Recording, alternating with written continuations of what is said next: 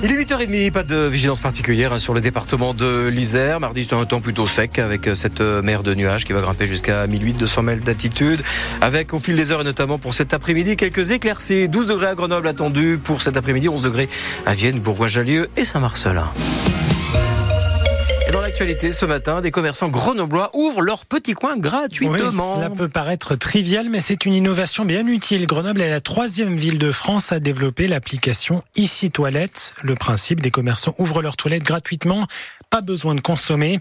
Pour tous ceux qui en ont besoin, ces commerçants, ils sont référencés sur l'application. Cela fait connaître leur commerce en espérant une hausse du chiffre d'affaires. Marie Dutu n'a pas hésité à s'inscrire. Elle gère le café L'Impertinence à Grenoble. Nous, on disait déjà oui, en fait, avant, parce que ça paraissait un peu évident de rendre ce service-là. Comme on avait déjà des protections hygiéniques à disposition pour les clients, une table allongée. Du coup, oui, effectivement, ça a été une évidence de participer à l'application. On était hyper contents d'être choisis. Enfin, voilà, moi, je trouve vraiment que c'est un super concept aussi parce que moi, je sais qu'en tant que personne, ça pourrait me servir. Donc, je suis ravie qu'on y participe. On n'est pas juste là pour vendre des choses. Si on peut rendre service, autant le faire. Enfin, pour moi, c'est du bon sens. Du bon sens, salué aussi par la ville de Grenoble qui espère économiser de l'eau dans ses toilettes publiques, très dépensiers en eau. Quant aux parents, ils y gagnent un espace pour changer leur bébé, car il y a aussi une table allongée. Irène Bordin s'en félicite, elle a fondé le collectif Supermum à Grenoble. On ne peut pas, alors surtout en hiver ou surtout par une journée de pluie, on ne peut pas vraiment changer un bébé n'importe où. Donc c'est vrai que ça aide, ce type d'initiative aide à se sentir plus en confiance et à sortir de chez soi quand on a affaire avec un bébé ou un enfant jusqu'aux 3 ans qui a besoin d'être changé. La fondatrice du collectif de Maman Grenobloise Supermum, elle était notre invitée à 7h45 et on vous a mis sur francebleu.fr toutes les infos sur cette application ICI Toilette. Allez, à 4 jours du salon de l'agriculture, le gouvernement tente de désamorcer la colère agricole. Oui, Emmanuel Macron reçoit ce matin les principaux syndicats agricoles, FNSEA et jeunes agriculteurs, des paysans toujours en colère à l'image de ce responsable de la FNSEA en PACA, Laurent Despieds. Au salon de l'agriculture, il faut que les ministres sachent que s'ils n'apportent rien, ce n'est pas la peine qu'ils se déplacent. Nous ne les recevrons pas, nous ne les accueillerons pas.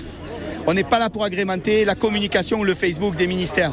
Eux, ils sont là pour travailler pour nous et mettre des éléments législatifs qui nous permettent de faire notre travail et de le faire décemment. Et demain, c'est justement le Premier ministre Gabriel Attal qui doit faire de nouvelles annonces sur le sujet avant le salon de l'agriculture qui débute ce samedi.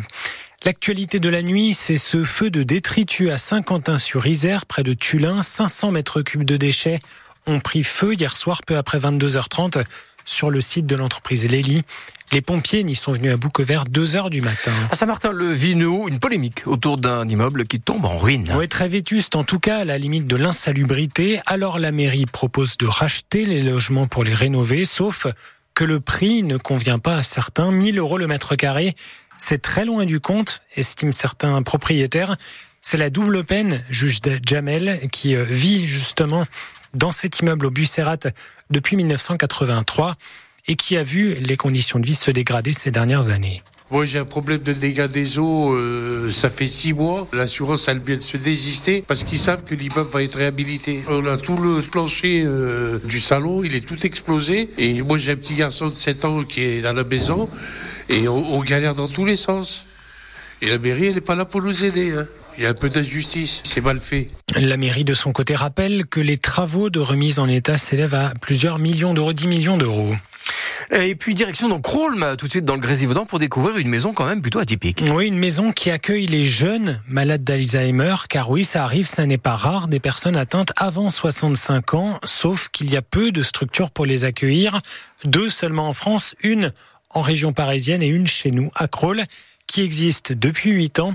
Xavier Prévost en est à l'origine. Le but, c'est de faire quelque chose qui soit le plus proche possible d'un autre domicile où les personnes sont accompagnées. C'est de l'ordre de 10 000 personnes en France qui sont touchées jeunes, donc à moins de 60 ans par la maladie d'Alzheimer ou maladie apparentée. Donc c'est loin d'être anecdotique. Puis c'est un public avec des besoins très particuliers, donc ça nécessite effectivement qu'on réfléchisse et qu'on fasse des choses pour eux, quoi. Le patron des maisons de Crolles au micro de Julien Balidas. Et puis l'actualité sportive, c'est en hockey sur glace, les brûleurs de loups qui vont tenter de poursuivre leur bonne série. Ils se déplacent à Chamonix ce soir en Ligue Magnus. Coup d'envoi à 20h. les BDL qui restent sur 8 victoires consécutives.